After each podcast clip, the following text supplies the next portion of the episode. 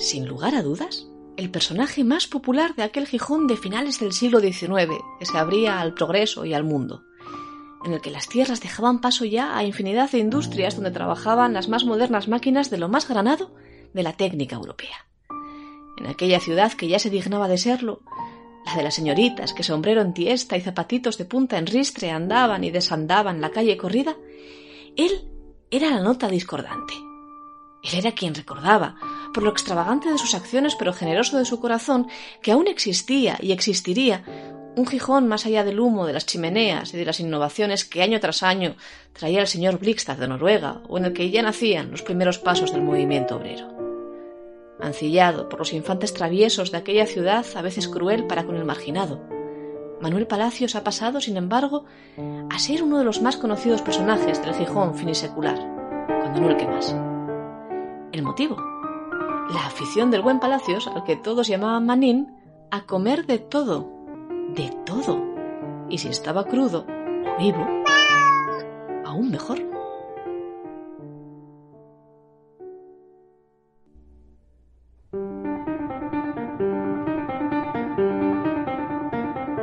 Manuel Palacios nació a principios del siglo XIX, antes de 1830, desde luego, allá por 1818, quizás. De ese año es una partida de nacimiento ocurrido en la villa de Gijón, que bien podría serlo la de quien se conocería con el paso del tiempo y de la locura, de la pobreza y de la necesidad, como Manín por todos cuantos le trataron. Para mayor abundancia, Manín, el de la carne cruda. El manjar favorito de un hombre que ya era mayor la primera vez que salieron los papeles, y más que conocido por todos sus conciudadanos.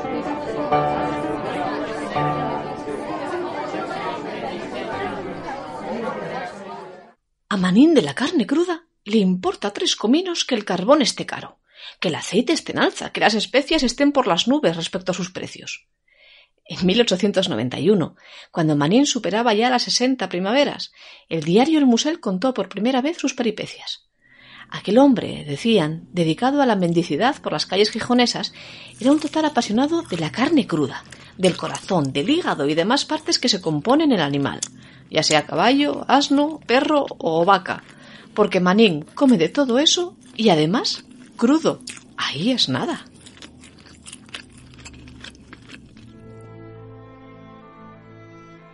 La afición le venía de antiguo, y nadie supo nunca por qué, aunque bien es cierto que eran aquellos años en los que se hablaba mucho de las propiedades de la sangre de animal o de las vitaminas de la misma para reforzar el cuerpo y sanear el organismo.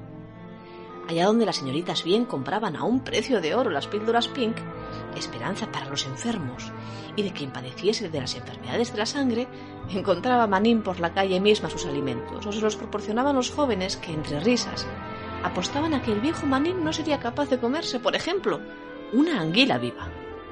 Esa es una historia que llegó a ocurrir a finales de 1891, concretamente, en uno de los mercados de la ciudad.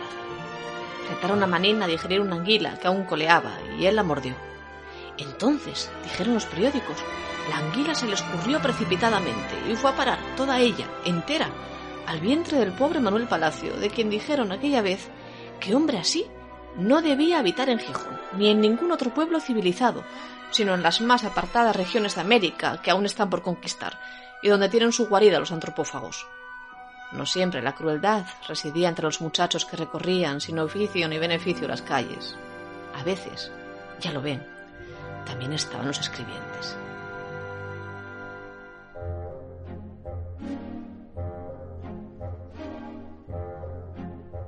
No era fácil la vida para Manín, el de la carne cruda. En 1972, mucho tiempo después de su muerte, Arturo Arias transcribió de las palabras de Arturo Machaches, un hombre que lo había conocido siendo un crío, lo siguiente.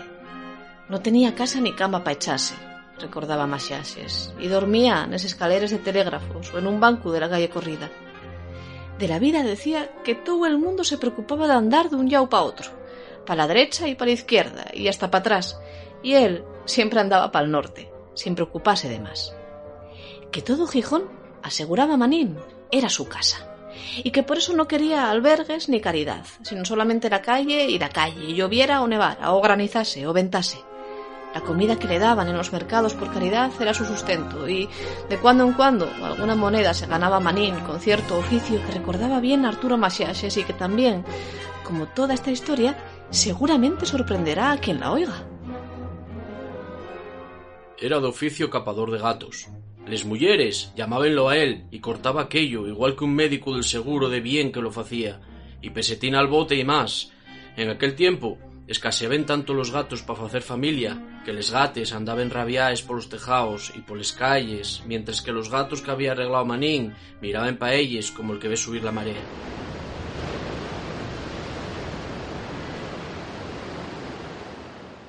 Amante del buen beber, aunque no tanto del mal comer, alcanzaría la osamenta de Manín, el de la carne cruda, los 80 años, una más que respetable edad para aquellos tiempos. Vivir más de 80 años, comiendo carne cruda de todas clases y bebiendo anís a todo meter y un caso de barraca. Pa' mí, el estómago de Manín tenía de estar puesto en el Museo de la Gaita, porque era un fuelle de primera.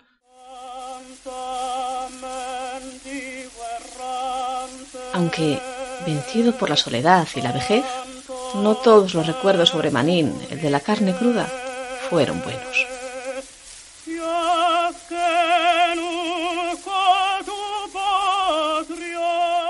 El conocido Manín ha sido conducido a la Prevención, donde pasó la noche sin novedad en el cuartón. La causa, haber largado un garrotazo a una muchacha a quien equivocadamente supuso el agresor que había sido provocado por ella. El golpe de la garrota le produjo herida en la cabeza. El alcalde le impuso 10 pesetas al famoso Manín de la carne cruda. Cuando esto ocurrió, a Manín le quedaban apenas 3 años de vida. Era 1906. Y a buen seguro le costaría entender que más de 110 años después de su deceso, nos íbamos a seguir acordando de él. Manín ha muerto. Puede decirse que del Gijón antiguo solo quedaban el barrio de Cimadevilla y Manín, el de la carne cruda. Si un movimiento sísmico llevara hacia el mar todo el barrio alto, tendríamos una crónica para aquel recuerdo del viejo Gijón. No hay razón, pues, para negar a Manín la hospitalidad de estas líneas, que él modestamente rehusaría, como rehusaba techo y abrigo huyendo de la casa de los desamparados, para dormir en las escaleras de telégrafos o en un banco de la calle corrida. Manín era un bohemio y un filósofo. Como bohemio, jamás necesitó casa y hogar. Todo Gijón era su casa propia. Como filósofo, era capador de gatos. Se tomaba ese trabajo para no trabajar. Si en vida fue útil para las amas de casa, envidiosas o enemigas de los amores carnadalescos de tejado, en muerte podría ser útil para los médicos estudiosos. Manín ganó en honrosa lid estomacal su popularísimo apodo. Ya lo ven. Pocos gijoneses han tenido el honor de ser obsequiados a su muerte con una necrológica escrita por Adeflor, pero Manín la tuvo. Despreciador, decía nuestro viejo periodista decano, de las sartenes, del aceite, del ajo y de la sal, aquel hombre tierno en el fondo, aunque áspero al trato, como también lo era el garrote que le acompañó en su vejez, vestido siempre con un grasiento levitón y un sombrero que había conocido tiempos mejores. Había sido en el fondo muy querido en el viejo Gijón. Tenía, decía Adeflor, parroquianos que le daban unas monedas a la semana o cada 3 días.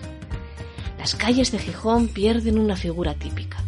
Los chicos, un amigo de quien burlarse. Los gatos son los únicos que han ganado. Leímos a la muerte de Manín en la primera página del Comercio. Fue el último bohemio gijonés. El último coletazo de aquella ciudad antigua que se resistía a morir como la anguila que una vez se batió en duelo contra las legendarias tripas de Manuel Palacios, Manín, el de la carne cruda. Tenía todas las de perder y perdió, pero aún las seguimos recordando. Igual que ese Gijón que hace mucho que fue y que sigue vivo en las historias de sus más míticos personajes.